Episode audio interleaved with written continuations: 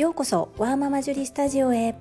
このチャンネルでは発達障害、お片付け、お料理、子育てをキーワードに私の持つスキルや体験から忙しいママがながら聞きで参考になる情報をお届けしています。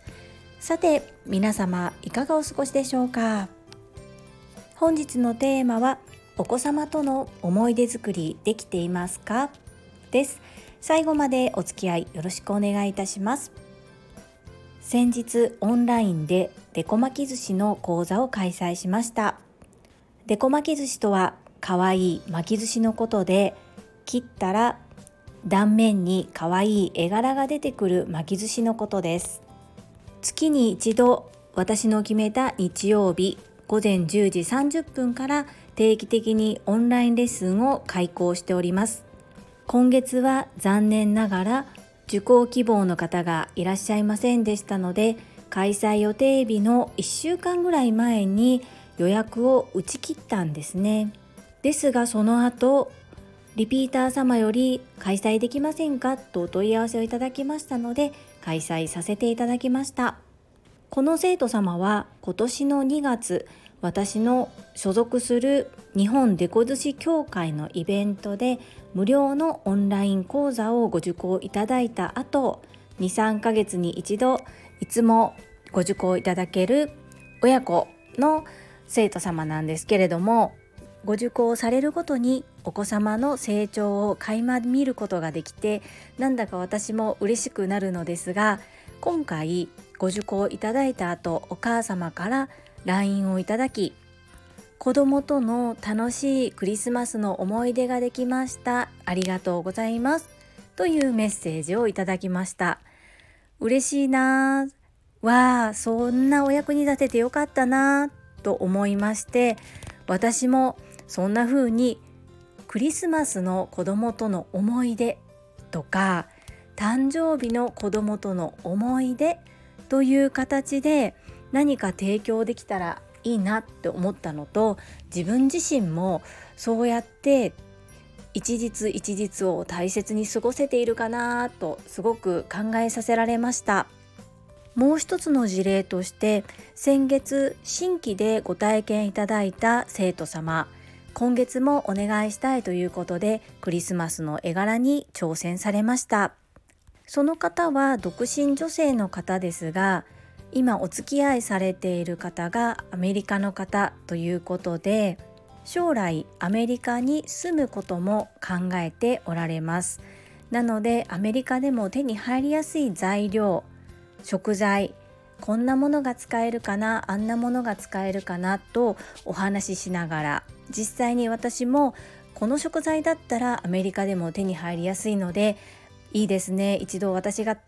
どんな風になるか巻いてみますねという風にご提案しながらレッスンを進めて、本当に楽しく任せていただいておりますし、この生徒様のご要望から新しい当店のオリジナルレシピが誕生したりもしています。私の教室はまだまだ生徒様が少ないですし、 PR を今あまりできていないというところもあるのですが、認知度も人気もまだまだ低い教室なんですけれども、こうやって私のことを信じて、先生お願いします、このレッスンがしたいんです、こんな風なのはできますかなどとご提案をいただいたり、私の方もそのレシピは教会にはないんですだとか、ちょっと一度オリジナルでやってみますので少しお時間いただけますかというような感じで、生徒様の声を形にしたり、生徒様もできるできないを探ったり、こんな関係も素敵だなというふうに思っています。それを待ってくださる生徒様がいる、そして信頼していただけるというのは本当にありがたいことですし、私自身ももっともっと学びを深めていきたいなというふうに思います。日本デコ寿司協会では認定講座も開催しており、私もその認定講座を受けての認定講師になったわけですが、認定講座を受講していた頃、そして講師になりたての頃は特に気にしていなかったのですが、今とても気になることがあります。それは私は発達障害グレーゾーンの息子がおりまして、その子のために食事改善を取り入れています。でこ巻き寿司は可愛い絵柄が出るように巻きますので、まず発色のいいものを色として取り入れたり、魚肉ソーセージやソーセージ、チーズかまぼこといった練り製品をよく取り入れます。練り製品には添加物がたくさん入ってるんですね。でこ巻き寿司は晴れの日に巻くことが多いので、普段毎日食べるものでないからたまにはいいかな、最初はそんな風に考えて代替品を考えるということをしなかったんです。ですがたまに食べるにしても、なんとか安心して食べられる食材に置き換えられないかということをよく考えるようになりました。私がそんな風に考えるのと同時に、私の周りにも食育をすごく意識しているお母さん、そしてそういった料理教室を開催している先生がいます。なので食育のことを発信しておきながら、実際に自分の開講している教室では添加物たっぷりのものを使ってますって、なんか矛盾しますよね。それが嫌で、いろいろと少しずつ工夫するようになりました。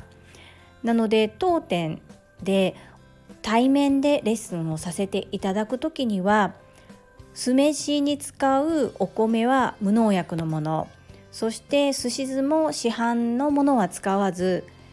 良質なミネラルたっぷりのお塩と米酢、そしてお砂糖は白いお砂糖を使わずに、きび糖や天才糖など天然のもの、できるだけ天然に近いものから作られたお砂糖で作ったすし酢を使っています。これだけでも、お寿司なのでお米がメインになりますので、だいぶ体に優しくなっているのではないかと思っています。これからもどんどんそういった形で代替品をいろいろ実験していきながら、自分の中で実証していきながら使っていって、できるだけ体に負担がなくて、さらに可愛いでこ巻き寿司を作れるような教室を目指していきたいなというふうに改めて感じました。さあ今日はクリスマスイブですね。皆様素敵なクリスマスをお過ごしくださいませ。本日も最後までお付き合いくださりありがとうございました。皆様の貴重な時間でご視聴いただけることを本当に感謝しております。ありがとうございます。